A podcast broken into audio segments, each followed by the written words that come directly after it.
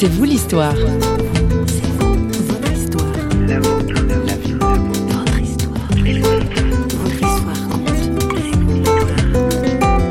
J'ai eu une vision, j'étais quelqu'un d'assez révolté contre la, la religion. Un soir, j'ai un être qui m'est apparu. Alors je me suis assez rapidement euh, braquée. C'est-à-dire le lendemain matin, j'ai d'abord ce sentiment de sérénité. Et puis après, j'ai voulu lire, j'ai j'ai voulu faire quelque chose avec ça, expliquer. euh, j'ai lu toutes sortes d'ouvrages autour de la religion, la Bible d'abord, pas en entier, mais quotidiennement. Et puis à un moment donné, j'ai posé tous ces livres, j'ai dit maintenant ça suffit, tu vas te faire baptiser. C'était irréversible. Aujourd'hui, C'est vous l'histoire accueille l'artiste suisse Claudinga Barbet. L'humoriste genevoise est à l'origine d'un spectacle, L'Avry Paradis, écrit en 2013 et programmé par de nombreuses scènes romandes. Elle y joue le rôle d'un ange face à sa partenaire de scène, Doris Ittig, qui elle se retrouve larguée par son amant et au chômage. Ce spectacle reflète avec humour un peu de sa découverte de Dieu sur le tard, comme elle dit. Elle l'a plusieurs fois expliqué d'ailleurs dans la presse. Notre journaliste François Sergi a voulu en savoir plus et a retrouvé notre invité à Neuchâtel quelques minutes avant d'entrer en scène. Claudine Gabarbet, bonjour. Bonjour. Nous sommes au théâtre du Pommier à Neuchâtel. Oui. C'est la combien de fois que vous jouez L'Avry Paradis? Ah, en d'une général, je pense que ça fait une soixantaine de fois maintenant. soixantaine de fois. Donc L'Avry Paradis a été créé en 2013. c'est ça? Oui, on est en quelle année maintenant? 2014 Oui, alors il y a en 2013, c'est juste. C'est à partir d'un certain âge, on compte plus du tout. hein. C'est comme les anniversaires. Vous n'êtes pas si vieux que ça, quand Oh même. ben, quand même. Bon. Ça commence à vrai que peser. vous êtes grand-mère. Hein Oui, voilà, ça doit être ça qui m'a fait un... Ouais, c'est le compte à rebours maintenant. C'est la routine ou bien c'est à chaque fois il y a quelque chose de magique? Quoi, d'être grand-mère? Non, d'être sur scène et de jouer. Ben, le, le grand plaisir, c'est d'être avec Doris parce qu'on a, on est grand-mère de la même petite fille. Et puis, on a, c'est cette amitié qui fait que c'est pas une routine. Sinon, jouer, ben, comme c'est moi qui ai écrit le texte et que, donc, on, on travaille avec un auteur vivant, donc on peut changer ce qu'on veut. Mhm. Bon, il suffit de demander à la chef, la chef, c'est moi. Donc, on peut changer, s'adapter en fonction des réactions du public. Ça, c'est très agréable, oui. Vous dites que L'Avry Paradis, cette pièce, je ne l'aurais pas écrite si la spiritualité n'était pas entrée dans ma vie. Vous vous êtes exprimé d'ailleurs dans, dans plusieurs journaux sur euh, cette spiritualité, justement. Qu'est-ce qui s'est passé? La fois vous êtes tombé dessus? Oui, j'ai eu, une vision. J'étais quelqu'un d'assez révolté contre la, la religion. Mhm. Ça ne m'intéressait pas, puis même ça m'agaçait.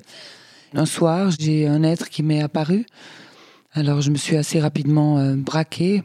C'est-à-dire le lendemain matin, j'ai d'abord ce sentiment de sérénité. Ça paraît un lieu commun, mais et puis après j'ai voulu lire, j'ai voulu faire quelque chose avec ça, expliquer. euh, j'ai lu, j'ai même lu le Coran, j'ai lu toutes sortes d'ouvrages autour de la religion, la Bible d'abord, pas en entier, mais quotidiennement. Et puis à un moment donné, j'ai posé tous ces livres, j'ai dit maintenant ça suffit, tu vas te faire baptiser. C'était irréversible. Donc, dans un premier temps, vous êtes braqué et ensuite. euh, Pas braqué, parce que c'était vraiment une- une- un sentiment extraordinaire. oui. Vous imaginez, vous avez une vision, tout Oui. le monde vous dit mais tu es taré, tu bois trop, Mais euh, vous-même, euh, vous êtes. tu avais pris des médicaments. euh, Vous étiez dans le doute, peut-être. Vous avez dit, c'est moi, ça non, vient tout de, de moi, j'ai j'avais aucun doute. Tout de suite, j'ai eu aucun Ah, doute. Et c'est après, à force d'entendre les gens dire, mais enfin, on peut avoir des, des états d'hypnose quand on est très fatigué, gna gna gna gna. Mais je sais ce que j'ai vu en fait. Donc ça a été un peu un- une boucle, c'est-à-dire que d'abord j'y ai cru très fort, après j'ai douté. Mais comme pour toutes les choses dans la vie, toutes les choses importantes, on l'a avec l'amour, ce doute, on l'a avec le travail. Quel sens vous donnez à cette euh, expérience? C'est venu un moment où vous aviez besoin de ça? Mais j'avais dépassé le besoin de ça. J'étais descendu Oui. très très bas, vraiment très très bas, dans un grand désespoir. Et il n'y avait pas eu de réponse. Et c'est quand j'ai commencé à surmonter, à cause de mes enfants, hein, cette épreuve difficile où j'ai essayé de remonter vraiment marche après marche pour tenir, pour survivre, plus vivre, mais survivre, que cette chose est arrivée et que ça m'a permis de continuer. C'est-à-dire de changer d'axe, de regard sur ce qui m'était arrivé. Et puis euh, d'avoir de nouveaux sentiments d'être plus ou moins protégé.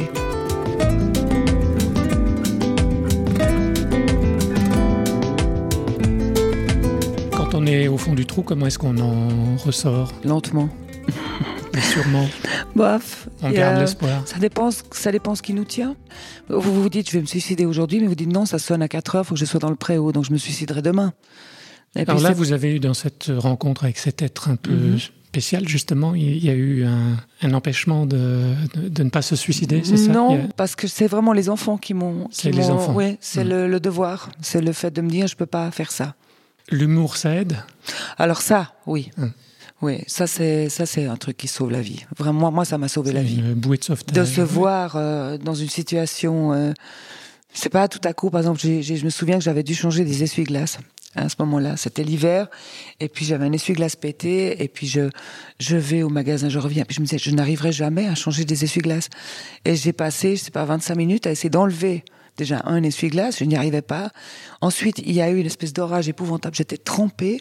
Et le même moment, il y a eu oui, mon téléphone est tombé, donc la batterie est tombée, c'était 30, donc j'ai pas Une pu appeler. tout. Et, et tout à coup, on se voit depuis en haut, et puis c'est drôle. C'est extrêmement Oui. drôle. C'est-à-dire que ça, ça permet de passer d'un stade d'épuisement, de, de, de détestation de soi, de rage absolue, et tout à coup on se dit, il faut que je garde ça, il faut que j'écrive quelque chose là-dessus.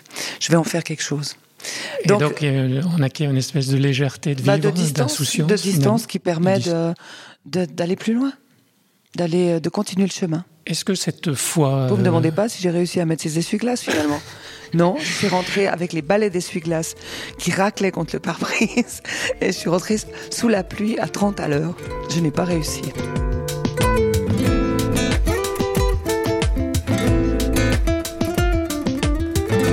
Face à cette découverte d'une nouvelle dimension de l'existence il y a cinq ans, et malgré les doutes, Claudinga Barbet a poursuivi sa route. Comme avant Est-ce que cette expérience euh, vous a changé finalement? Il y a un avant, un après ou pas? Oui, bien sûr. Par exemple, avant, j'étais persuadée qu'il fallait absolument pardonner. Il faut pardonner à ceux qui vous font du mal. Et j'y arrivais pas. Et non seulement on n'y arrive pas, mais on se sent coupable de pas y arriver parce qu'on se dit, mais de Dieu, je devrais quand même y arriver. euh, c'est que ça, c'est quand même basique. Et puis à un moment donné, j'ai compris que pardonner, c'était pas forcément ne plus être triste. C'est autre chose. C'est se dire que le mal commis par une personne vient du mal subi par cette personne et qu'elle n'a pas réussi à le dépasser. Vous avez lu Lita Basset, non? Entre autres, oui. Oui. Oui, je trouve que c'est très fort ce qu'elle dit Oui. par rapport à ça. C'est une personne que j'estime beaucoup. Mais une, une phrase toute bête que pourrait dire mon, ma comparse Doris, c'est un voleur ne vole pas pour le plaisir de voler, il, vole parce qu'il a besoin d'argent. Et à partir du moment où on arrive à intégrer cette notion-là de mal commis par quelqu'un qui n'a pas dépassé le mal subi, Mhm. tout devient plus facile. On n'est plus plus, dans le jugement des autres. On n'est plus dans la haine, on n'est plus dans le jugement. Oui. Soi-même, des fois, quand même, un petit peu. C'est plus facile de, de vivre ça avec les autres que avec soi-même. Ça, ça donne une plus grande légèreté. Ça donne un regard différent sur le monde. En cela, en cela, j'ai beaucoup changé. J'ai pas fait exprès. Euh, J'avais une question, puis elle m'est sortie de la tête. Mais pour en fi- finir avec Oui. ça, la- ce que j'ai entendu le plus et la raison d'être de ce spectacle Avril Paradis qui tourne effectivement autour de la foi, j'ai beaucoup entendu ah ouais, chuchoter derrière mon dos, elle s'est fait quitter donc euh, il y a plus que la foi qui la tient debout Euh, avec Jésus, elle béquille. risque pas d'être déçue, euh, etc. Elle va finir ouais comme quoi c'était une, une une béquille et que beaucoup de femmes abandonnées, beaucoup de femmes laissées euh, finissent par euh, s'accrocher à, à la religion parce qu'il y a un absolu, il y a une passion. Beaucoup de ces femmes qui sont laissées n'ont plus d'histoire après d'ailleurs. Elles en ont plus besoin. Mhm. Comme si on pouvait passer de l'amour d'une personne à l'amour universel. Et ça, ça m'a beaucoup agacé parce que ça réduisait la foi à quelque chose de truc de vieille fille, euh, Ouais. pathétique, pitoyable, De bigote, de euh, bigote. Ça, ça m'a beaucoup agacé. Donc le spectacle, il est parti de ça aussi. Il Et est voilà, parti de cette rage. C'était ma question pour finir justement notre entretien Mais J'ai sur fait du journalisme, c'est sur pour le- ça que je sais exactement ce que vous allez me demander. L'Avry Paradis. Quelques Oui. mots sur l'Avry Paradis. Alors c'est l'histoire d'une femme euh, jouée par Doris, euh, qui est un peu plus âgée que moi. Elle a, je sais pas, 55, 56, qui s'appelle Bernadette dans le spectacle et euh, qui se fait larguer par son patron.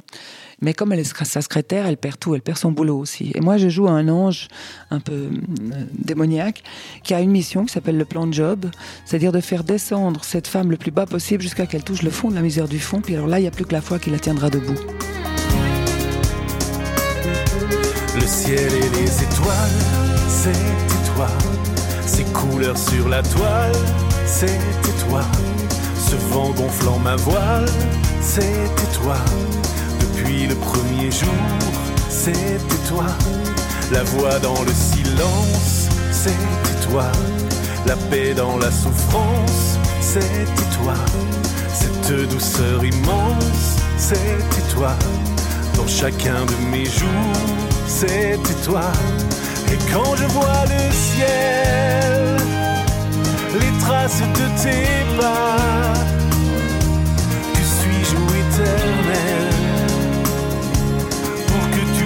à moi. Quand se posent mes yeux sur ton immensité, que toujours mon Dieu, j'en reste émerveillé. La création du monde, c'était toi. Le temps qui suit sa ronde, c'était toi. Cette joie qui m'inonde, c'était toi. Depuis le premier jour, c'était toi. Dans les rires d'un enfant, je te vois. Le regard d'un passant, tu es là. Dans la main qui se tend, je te vois. Si j'ouvre un peu les yeux, tu es là. Et quand je vois le ciel, les traces de tes pas. Le livre de Job, vous l'avez lu Oui, alors ça, c'est quelque chose qui m'a beaucoup parlé. Mais aussi à travers l'État Basset. Parce que j'ai j'ai lu une analyse du plan de job, du, plan de job, du, du livre de Job. Euh, à la première lecture, j'ai très, très peu compris. Et puis après, euh, j'ai pas lu que le truc de Basset. D'ailleurs, j'ai lu d'autres trucs sur Job.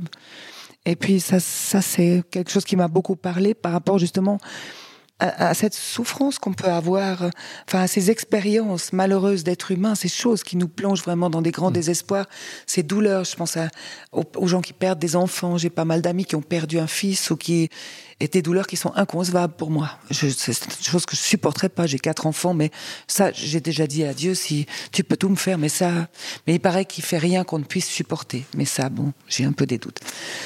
Mais là, voilà, par exemple, ces, ces incompréhensions que j'avais par rapport à ces douleurs, en lisant ce livre de Job, je les ai mieux comprises. On, on est des toutes petites choses. On participe à, à une chose immense, à un équilibre précaire, l'effet papillon. Et on peut Mm. créer des choses qui vont avoir des répercussions minuscules ou énormes. Et c'est la conscience de cet équilibre entre le minuscule et l'immense qui fait qu'il faut juste accepter. Et ça, je l'ai compris en lisant et en essayant vaguement d'analyser euh, Job. Claudinga Barbet, merci. Mais je vous en prie. I've been running through rain that I thought would never end. Trying to make it on faith in a struggle against the wind. I've seen the dark and the broken places. Oh, but I know in my soul, no matter how bad it gets, I'll be alright. There's hope in front of me. There's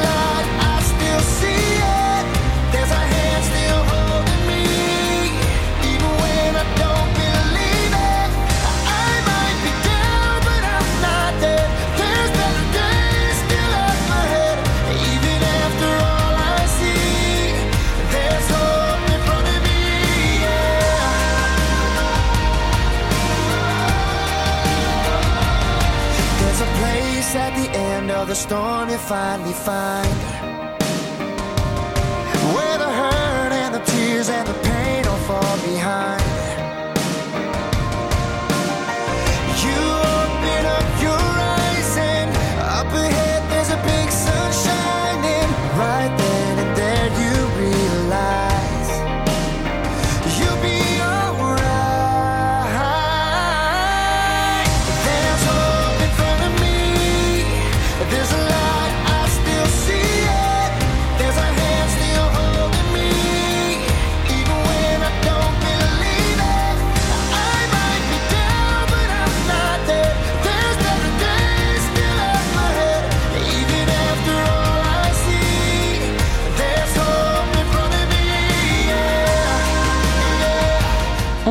participe à quelque chose qui nous dépasse. C'est avec ces paroles de l'artiste Claudinga Barbet que nous allons refermer les pages de son histoire.